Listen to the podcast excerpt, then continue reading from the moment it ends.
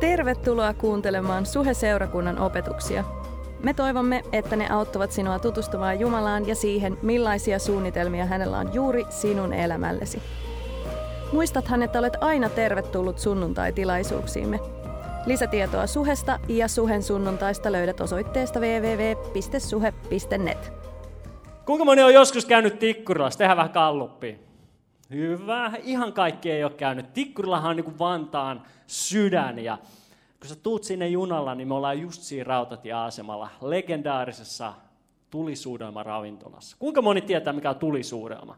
Se on Ruotsin laiva simulaattori maan päällä. Jos sä et ole koskaan kokenut sitä, sun täytyy tulla sinne. Mutta ihan omalta kannalta kannattaa ehkä ottaa se sunnuntai-iltapäivän kokemus, kun me ollaan siellä.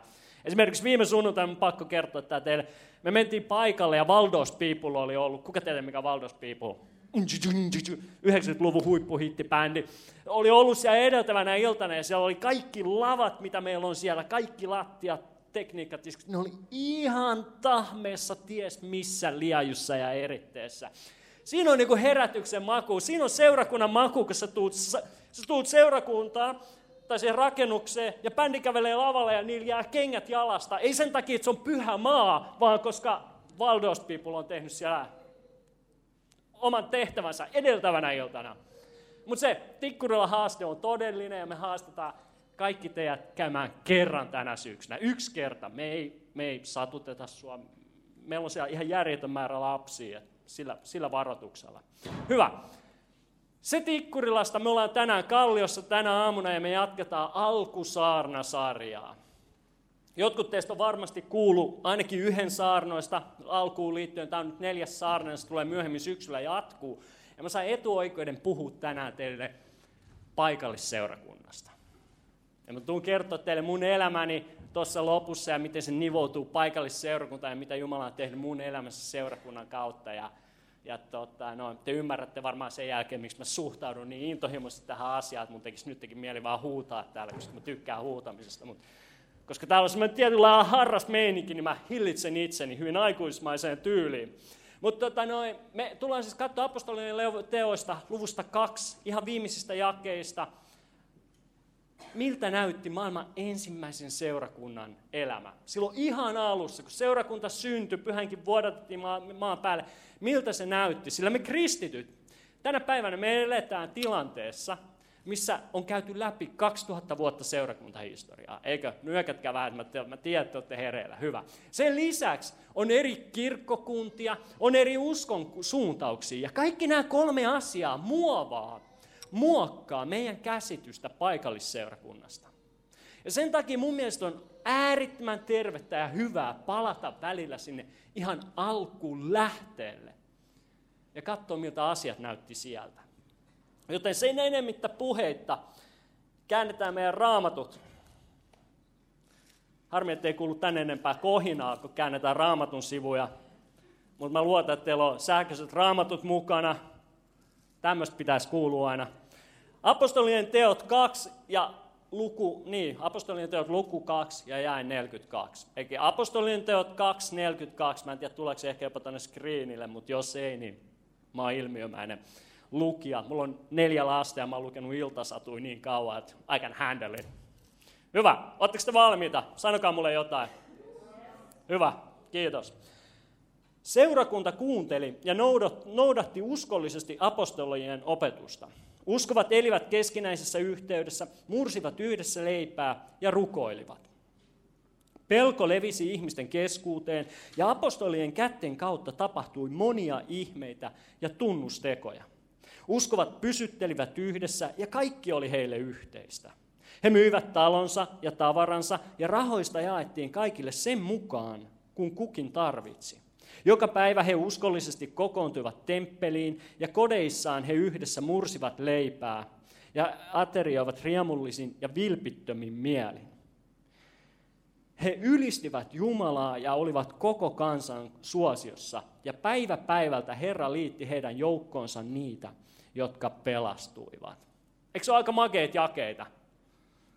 Mun mielestä ainakin. Kun me luetaan tätä raamatun paikkaa, niin me nähdään, että kolme käsitettä tai tämmöinen tietyt käsitteet toistuu siellä kerta toisensa jälkeen esimerkiksi sanoja kuten keskinäinen yhteys kokoontuivat yhteen, pysyttelivät kaikki yhdessä ja heille oli kaikki yhteistä. Huomasitteko ne siellä tekstissä? Ne toistu, ne toistu ja ne toistu. Mä haluaisinkin ehdottaa tänä sunnuntaina, että alkuseurakunnassa, maailman ensimmäisessä seurakunnassa, ei ollut niinkään kyse siitä, mitä kristityt teki, kun ne tuli yhteen. Me voi olla eri mielipiteitä musiikista, pitääkö se olla harrasta, pitääkö se olla rumpua, sähkökitaraa. Jos sä haluat jotain ei niin harrasta, sä voit tulla tikkuraan, mutta jos sä haluat harrasta, niin tai tämmöistä rauhallista, niin sit sä oot ihan oikeassa paikassa. Tietysti me voi olla eri mielipiteitä, mitä seurakunnan pitäisi tehdä yhteen kokoontuneena. Mutta kun mä luen tätä tekstiä, niin mä näen, että se ei ollut kovinkaan määrittelevä tekijä. Eikä se edes, että missä seurakunta kokoontuu. Onneksi, sillä meidän seurakunta kokoontuu ravintolassa. Eli kyse ei ollut siitä, mitä kristityt tekikö he tulivat yhteen, miten he käyttäytyivät tai missä he kokoontuivat, vaan kyse oli siitä, että he olivat yhtä. Se, että seurakunta oli yhtä. Kun sä luet nämä kuusi jaetta, niin sä näet, että seurakunta oli yksi ruumis, yksi mieli, yksi sydän. Se oli yksi seurakunta. Ja nyt, tiedätkö, alkuseurakunta, tämä maailman ensimmäinen seurakunta, ne ei tykännyt toisistaan sen takia, koska ne oli kaikki hipstereitä. Ne ei tykännyt toisistaan, koska ne oli kaikki samassa elämäntilanteessa, niillä oli lapsia tai vastaavaa. Ne ei tykännyt sen takia, koska ne oli kaikki kauppamiehiä tai asiaajajia tai edes ne puhu samaa kieltä tai oli samasta maasta. Sillä sinä päivänä, kun pyhähenki vuodatettiin maan päälle, helluntaina, niin, ja maailman ensimmäinen seurakunta, alkuseurakunta sai alkunsa, niin silloin Jerusalemissa oli tämmöinen suuri sadonkorjuujuhla, juutalainen juhla, mihin oli tullut jengi ympäri maailmaa. Eli siellä oli ihmisiä eri kulttuureista, eri kieliryhmistä, eri maista. Ja nyt näistä ihmisistä yhtäkkiä 3000 ihmistä liittyi seurakuntaan. Ja Raamattu sanoi, että ne oli mitä? Yhtä. He olivat yhdessä, keskinäinen yhteys. He jako kaiken yhdessä. Mä haluaisin ehdottaa, että se oli pyhän hengen yliluonnollista työtä seurakunnan keskellä. Se yhteys, mikä alkuseurakunnalla oli. Ja se on, mistä me tänään puhutaan. No, eikö ole niin, että se sama pyhä henki, joka vuodatettiin maan päälle, on yhä edelleen tähän maan päällä. Ja kun me luetaan tuo jae 47, missä sanottiin, että seurakunta oli koko kaiken kansan suosiossa ja päivittäin heidän joukkonsa liitettiin uusia ihmisiä, niin me nähdään, että se seurakunnan keskinäinen yhteys, rakkaus ja toinen toisistaan välittäminen sai aikaan sen, että seurakunnan ulkopuolella olevat ihmiset kiinnostu ja alkoi janoamaan sitä samaa yhteyttä. Ne, ketkä oli ulkopuolella, ne alkoi janoa sitä samaa yhteyttä ja loppujen lopuksi ne liitettiin Jumalan perheeseen. Siellä sanotaan, että joka päivä seurakunnan keskuuteen liitettiin uusi ihmisiä, niitä, ketkä pelastuivat. Ja nyt meillä on se sama pyhä henki yhä edelleen tänä päivänä maan päällä. Jos mun teologia on kunnossa, niin sanokaa kyllä. Sama pyhä henki on yhä edelleen tänään maan päällä. Sama pyhä henki vaikuttaa yhä edelleen tänään paikallisseurakunnan, tämän seurakunnan keskellä. Eikö? Ja se sama pyhä henki vaikuttaa meissä jokaisessa uudesti syntyneessä kristityssä. Amen. No miten sitten? Me nähdään niin paljon vähemmän yhteyttä seurakunnan keskuudessa. Miksi sitten suhe ei ole koko kansan keskuudessa? Mä väittäisin, että jos tänään ei olisi suhe kallion tilaisuuksia, niin vaan kourallinen ihminen, ihmisiä edes huomaisi sitä. Minkä takia sitten meidän keskuuteen, meidän, me, me, me ei saavuteta joka päivä niitä ihmisiä, jotka ei vielä tunne Jeesusta ja nähdä, että ne oppii tuntemaan Jeesuksen? Jos kerran sama pyhä henki on maan päällä, sama pyhä henki vaikuttaa meidän keskellä. Mä en ole teologi, kaukana siitä, mä en ole hirveän viisas mies, mutta mä haluaisin ehdottaa yhtä asiaa. Miksi? Koska meidän käsitys seurakunnasta on muuttunut jossain vaiheessa seurakunnan vaellusta. Meidän, se, miten me nähdään, mitä me ajatellaan seurakunnasta, on muuttunut näistä ajoista, kaksi, mitä apostolien teoista me äsken luettiin. Sillä me ajatellaan nykypäivänä helposti. Mä oon ainakin tehnyt sen monta kertaa. Mä oon tehnyt siitä parannusta. Me ajatellaan, että seurakunta on paikka, missä me voidaan käydä. Me ajatellaan, että seurakunta on paikka, missä me voidaan käydä. Ja mä haluaisin ehdottaa teille yhtä asiaa, mistä me tullaan puhua koko loppu päivä, en yhä päivä, jäljellä oleva aika. Mä haluaisin ehdottaa teille seurakunta yhtä asiaa, ja se on tämä. Sun täytyy lopettaa seurakunnassa käyminen. Se oli siinä. Bändi tulkaa lavalle, lähdetään kaikki kotiin. Voit sä uskoa, pastori sanoi, että mun pitää lopettaa seurakunnassa käyminen. Vihdoinkin! Mä oon vapaa. Ihan oikeasti, sun pitää lopettaa, sun täytyy lopettaa seurakunnassa käyminen. Ja ymmärtää, että sä oot seurakunta. Sun täytyy lopettaa seurakunnassa käyminen ja ymmärtää, että sä oot seurakunta. Oltiin me sitten yhteen kokoontuneena tai hajaantuneena tonne meidän arkeen maanantaina, tiistaina, keskiviikkona, torstaina, perjantaina, lauantaina tai sunnuntaina. Tiedätkö, ongelma on se, että me nykyajan ihmiset, me ollaan totuttu käymään erinäisissä paikoissa. Koiratkin sanoo aamen. Me ollaan totuttu käymään kaupassa. Me ollaan totuttu käymään ravintolassa. Eikö kuinka moni käy joskus ravintolassa? Hyvää ruokaa, kaikki on hyvin, saadaan sosiaalisoida. Me ollaan totuttu käymään elokuvissa, me ollaan totuttu käymään kampaajalla tai parturissa, mä kävin ottaa permanentti. Tiedätkö, me ollaan totuttu käymään näissä paikoissa. Ja me mennään niihin. Ajatellaan vaikka lähiruokakauppaa. Milloin sä meet lähiruokakauppaan? Et silloin, kun sulla on tylsää, toivottavasti, vaan sä meet lähiruokakauppaan silloin, kun sulla on tarpeita. Silloin kun sä tarvitset, että joku sun tarve täytetään. Sä meet ruokakauppaan, sä ostat ne ruoat, sä lähet sieltä ja jotain mystistä tapahtuu siinä hetkessä, kun sä lähet sieltä lähikaupasta. Kun se ovi menee kiinni, niin sä et ajattelekaan sitä paikkaa. Kun sä oot kotona, niin kuinka moni teistä ajattelee lähiruokakauppaa hyvin usein? Aika harva varmaan, eikö? Mä ainakin toivon, että olisi näin. Kunnes sun jääkaappi tyhjenee ja sulle tulee taas se sama tarve ja sä menet käymään siellä ruokakaupassa. Sä lähet sieltä, sä unohat sen. Ja nyt meillä on sama asenne seurakuntaa kohtaan. Me ajatellaan, että seurakunta on paikka, missä me voidaan käydä. Me ajatellaan, että seurakunta on postiosoite. Me ajatellaan, että seurakunta on rakennus, Pengerkuja kutosessa kalliossa, joka on keskeeräinen, täällä on hometta, täällä on ties vaikka mitä. Ei tämä ole seurakunta, tämä on vain rakennus, joka tarvii remonttia.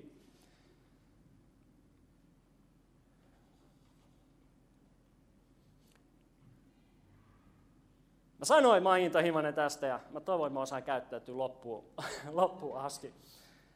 kun me luetaan apostolien tekojen luku kakkosta, niin kukaan ei käynyt seurakuntaa. Kukaan ei käynyt seurakunnassa. Seurakunta kyllä kokoontui yhteen temppelissä ja kodeissa. Mutta seurakunta oli perhe, joka rakasti toisia, joka välitti toisista, joka piti huolta toisistaan jopa niin, että ne, ne antoi, jos se oli pulaa, rahaa, ruokaa, mitä tahansa.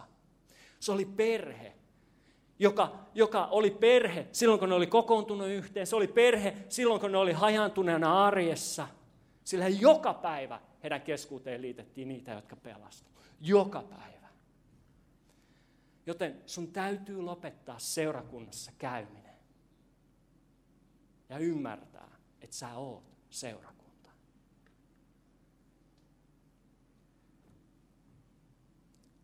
Paavali sanoo, ensimmäinen korintolaiskirje, luku 12 ja 27. Aivan mahtava raamatun paikka. Siellä Paavali sanoo, se puhuu Korinton seurakunnalle, sanoo, te olette Kristuksen ruumis. Nyt tökin sitä vieruskaveria sanoi, hei, sä oot Kristuksen ruumis, come on. Ja jokainen teistä on tämän ruumiin jäsen. Me ollaan Kristuksen ruumis ja jokainen meistä on jäsenenä tässä ruumissa, eikö? Me just luettiin se. Efesolaiskirje 1.23 jatkaa. Siellä Paavali jatkaa ajatusta sanoen, seurakunta on Kristuksen ruumis.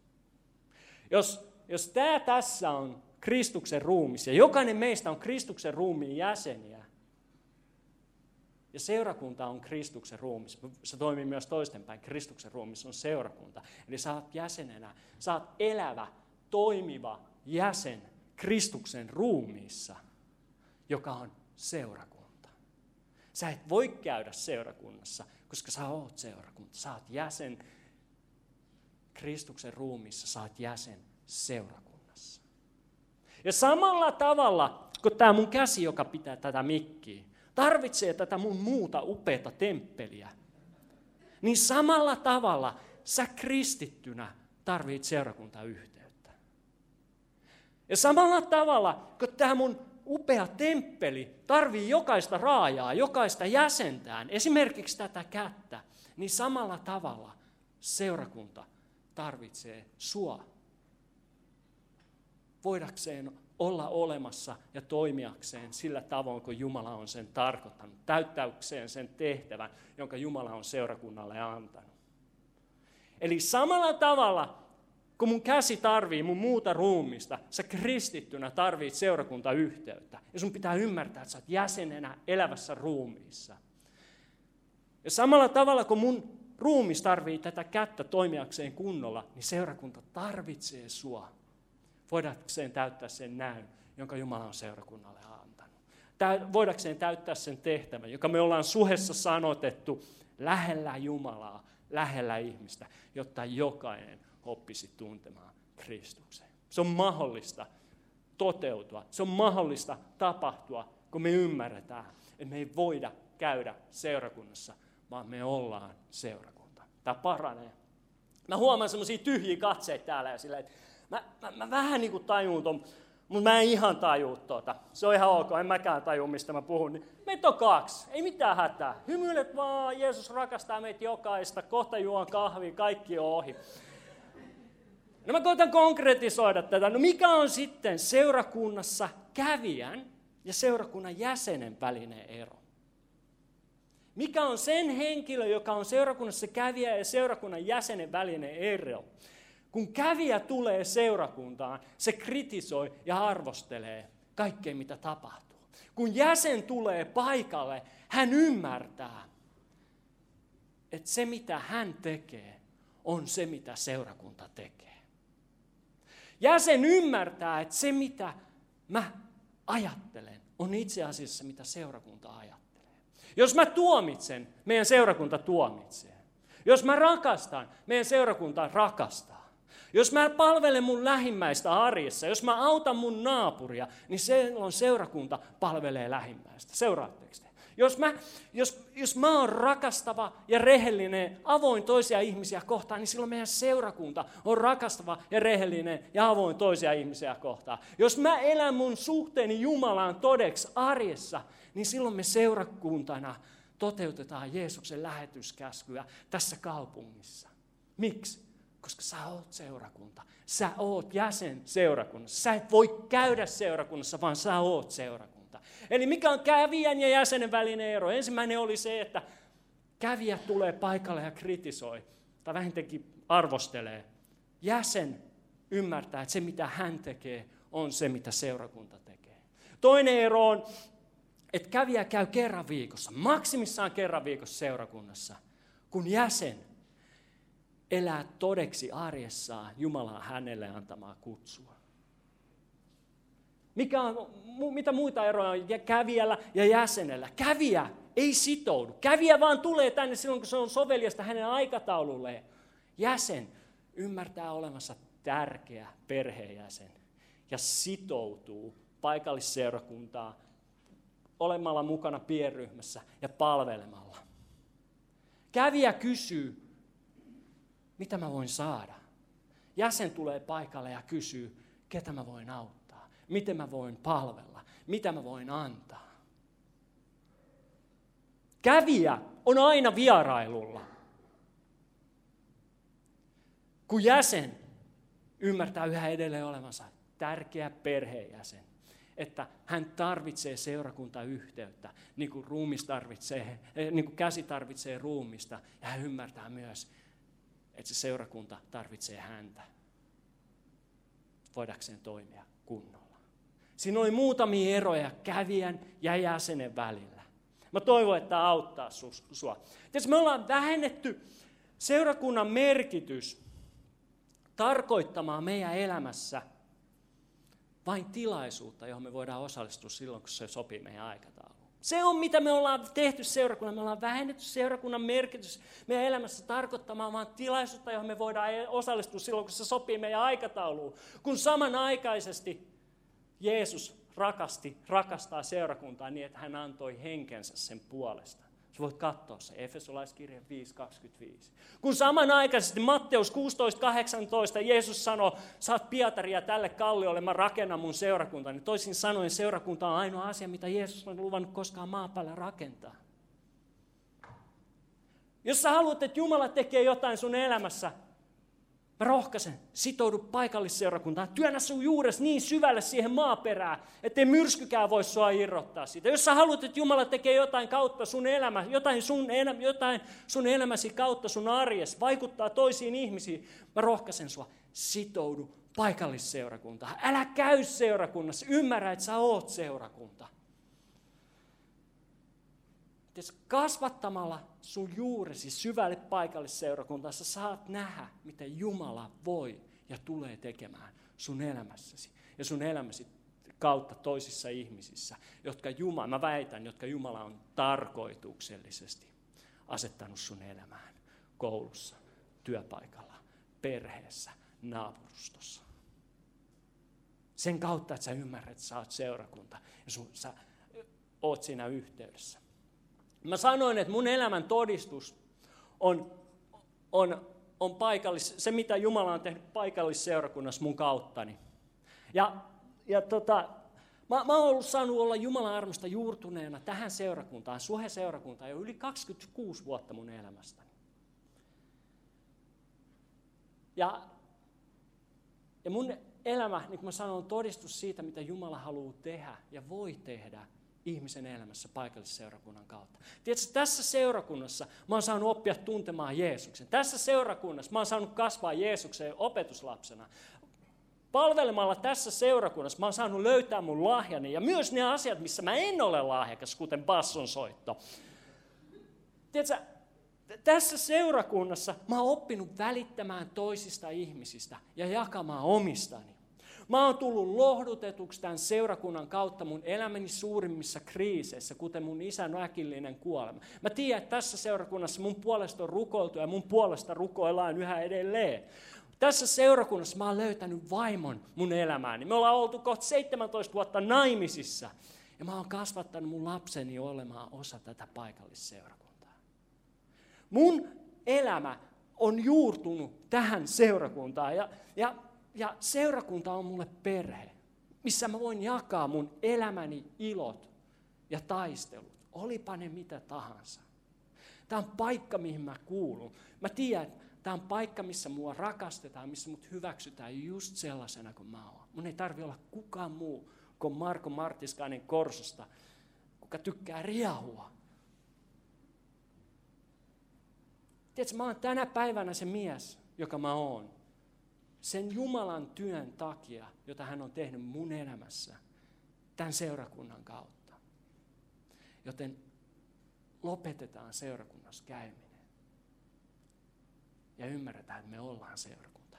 Tullaan mukaan tähän yhteyteen. Kasvatetaan meidän juuret syvälle tähän. Ja tiedätkö, mun väite on se, että mä en olisi tänä päivänä edes elossa, jollei tätä seurakuntaa olisi. Seurakunta, joka ei päästänyt musta irti, joka välitti musta silloinkin, kun mä haluan olla missään tekemisissä Jumalan kanssa. Tai koko Jumalan, seurakunnan kanssa. Mä, mä haluan kertoa tähän lopuksi lyhyesti mun elämäni tarinan, että ymmärtäisit, mistä mä puhun. Mä, mä tuun ei-uskovasta perheestä. Kun mä olin 12, mä, mun kaveri pyysi mut seurakuntaa. Mun kaveri pyysi mut seurakuntaan. Mä olin 12-vuotias kuudes luokkalla, mun perhe ei ollut uskossa, mä en ollut uskossa. Ja mun kaveri kävi tässä seurakunnassa ja se pyysi mua mukaan. Mä tulin ensimmäiseen tilaisuuteen, että silloin seura, suheseurakunta kokoontui vielä kodeissa. Se oli synnytysvaiheita ennen kuin alkoi nämä yleiset tilaisuudet, missä me tänään istutaan. Mä menin sinne kotiin, mä opin tuntemaan Jumalaa, mä annoin mun elämäni Jeesukselle. Ja sen jälkeen mä aloin käymään paikallisseurakunnassa, mä juuruin siihen. Mutta mut, Mulla oli nuorena kuitenkin äärimmäisen huono itsetunto. Mä oon joskus puhunut siitä ja mä uskoin kaikenlaisia valheita itsestäni. ja siitä, mitä Jumala ajatteli musta. Ja monien ongelmien ja tiedätkö, haasteiden summana mä päädyin siihen, että lukion jälkeen 18-vuotiaana nuorena miehenä mä jätin Jumala, mä jätin seurakunnan. Ja, ja muutos kunnollisesta seurakuntapojasta suonen sisäisten huumeiden käyttäjäksi mun elämässäni on maailmanennätysmateriaali. Sillä 12 kuukaudessa jätkä, joka ei edes juonut alkoholia, alkoi käyttämään kaikkia mahdollisia huumausaineita, mitä Korsosta löytyi, ja niitähän löytyi. Onneksi mä olin niin PA, että mä en pystynyt toteuttamaan mun kaikkia toiveitani. Ja tähän aikaan mulla oli Korsossa, silloin kun mä olin siellä ja äh, rellestin, niin mulla oli todella hyvä ystävä. Ja tämä ystävä oli mulle kuin veli. Sun täytyy ymmärtää, että tämän kaverin kanssa mä menin kaikkialle. Me oltiin aina yhdessä, me oltiin aina samassa paikassa. Me aina hengailtiin yhdessä. Ja, ja tota noin, vuonna 1998, eli kauan aikaa sitten, tällä ja mulla ja tällä kaverilla alkoi menee jo suhteellisen kovaa. Me meni niin kovaa, että mun kaverin psyyke alkoi pettämään siitä kaikesta hörhöilystä, mitä me tehtiin. Ja se, mitä mä tarkoitan psyykkeen pettämisellä, on se, että se alkoi hakkaa mun kaveri jakoavaimella ilman mitään ilmeistä syytä. Yhtäkkiä vaan hyökkäsi kimppuun. Ja nyt näihin aikoihin, kuunnelkaa, näihin aikoihin mun kaveri seurakunnasta, tästä seurakunnasta mun kaveri soittaa mulle kysyäkseen, Make, miten sul menee? Se tiesi, että mulla menee huonosti. Se tiesi, että mun elämä on menossa kovaa vauhtia alaspäin. Ja se oli selkeästi huolissaan. Ja sen puhelun lopuksi se sanoo mulle, meillä on tulossa seurakunnan nuorten leiri muutaman viikon päästä. Ja mä haluan, että sä tuut sinne. Tuuthan sinne. Lupaathan sä, että sä tuut sinne. Se vannotti mua. Ja tiedätkö, mä olin kännissäkö. Mä olin, mä olin, mä olin sekaisin kuin Liisa Ihmemaassa. Mä olin pilvessä kuin Ellun kana, ties mitä. Ja mä, mä sanoin vaan, joo joo, totta kai mä tuun sinne. Ja se, se puhelu loppuu siihen. Tiedätkö, pari viikon päästä se mun kaveri, sama kaveri seurakunnassa, soittaa taas mulle ja sanoo, tänään se leiri alkaa. Oothan sä tulossa. Tänään se leiri alkaa. Sun pitää tulla. Ja suureksi ihmeeksi niin mä, mä huomaan, kuulen itseni puhu, sanomaan siihen puhelimeen, ok, ok, mä tuun. Ja mä yritin saada tätä mun hyvää ystävää Korsosta mukaan sinne leirille, mutta se ei suostunut lähteä. No mä olin tietenkin yhä edelleen täysin PA, joten mä ajoin kanniston Tepolille. Tankkasin mun nas, äh, varastin tankille sen bensaan mun Datsun Nissan Serry ja menin sinne nuorten leirille. Ja tietysti siellä leirillä Jumala alkoi vetämään mua rakkaudella puoleensa uudestaan.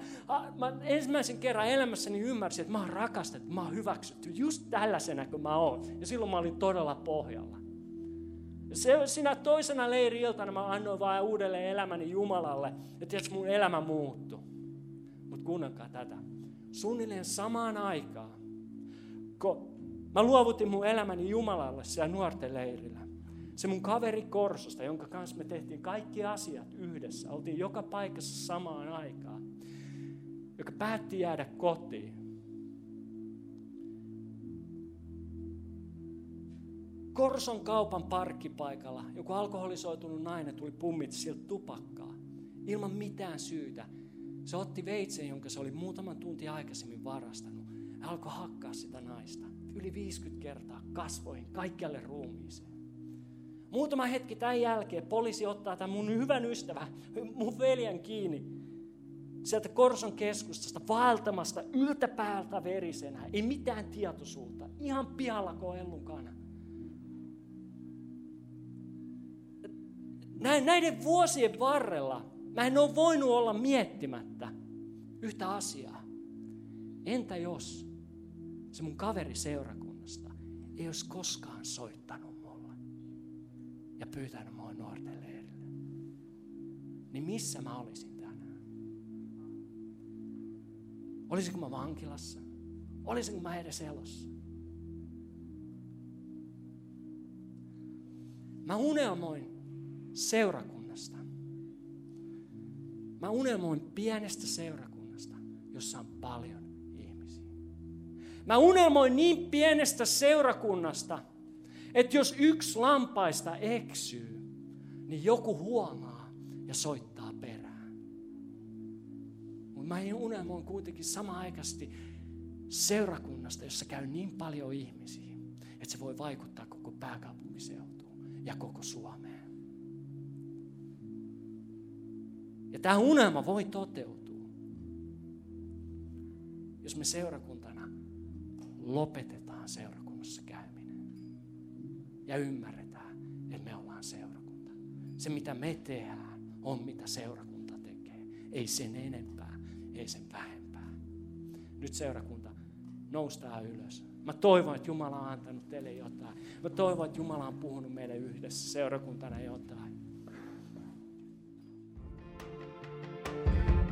Kiitos, että kuuntelit. Ota rohkeasti yhteyttä, jos haluat tietää lisää suhesta tai siitä, kuka Jumala on.